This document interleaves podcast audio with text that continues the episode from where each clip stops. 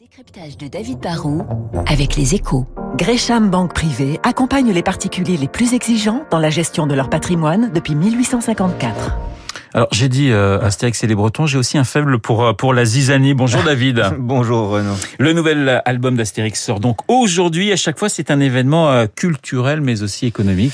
Oui, j'aime bien celui, c'est chez les Helvètes aussi. On va tous les faire. Bon, alors, vous savez, dans le monde de l'édition, Renaud, il y a les best-sellers, des livres qui se vendent à quelques centaines de milliers d'exemplaires. Et puis, il y a Astérix, un album du plus célèbre, le plus musclé des Gaulois.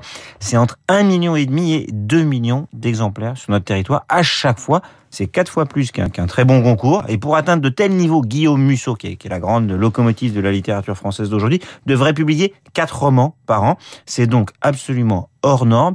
Et en plus, le copain d'Obélix et Didéfix est aussi le héros de papier français qui s'exporte le mieux, puisqu'un album d'Astérix se vend souvent à presque 3 millions d'exemplaires hors de France.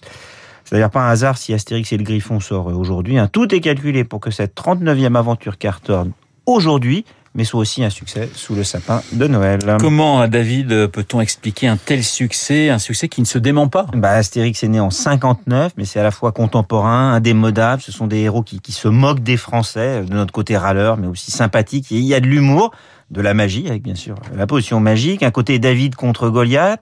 Et puis surtout, il y a des scénarios qui se plongent souvent dans notre quotidien, dans notre actualité. C'est un reflet de notre société en mode rétro. L'autre raison, c'est que le talent des créateurs originels, Goscinny et Uderzo, a été remplacé avec talent, il faut le dire, par Ferry et Conrad, qui en sont à leur 5e album. Goscinny est mort en 1977, et Uderzo avait réussi à perpétuer la tradition. Il y a des gens qui disent, c'est moins bien qu'avant, peut-être, mais en fait, il faut savoir que Uderzo vendait plus en solo qu'en duo avec Goscinny, et le nouveau tandem qui a pris le relais il y a un peu moins de 10 ans a réussi à être à la fois dans la continuité, la fidélité, mais aussi le renouvellement. À qui profite ce succès de librairie ? L'éditeur qui en profite, c'est Hachette, qui a repris pratiquement l'intégralité en 2011 des éditions Albert et René, qui édite les Astérix.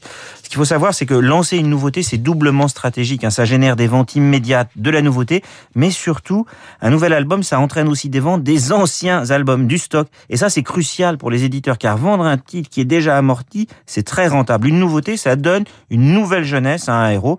Black et Mortimer, Corto Maltès, Alix, Boule et Bill l'ont bien compris.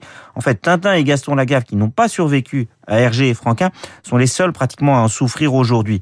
Et puis enfin, c'est une bonne nouvelle pour les libraires, parce que la BD, c'est maintenant presque 1/5 des ventes de livres. Et puis derrière un succès en librairie, ça peut profiter au parc Astérix, au film Astérix et Obélix. Vous savez, il y en a un nouveau le tournage vient de se terminer pour, je crois, ça doit être le 5e qui sortira bientôt.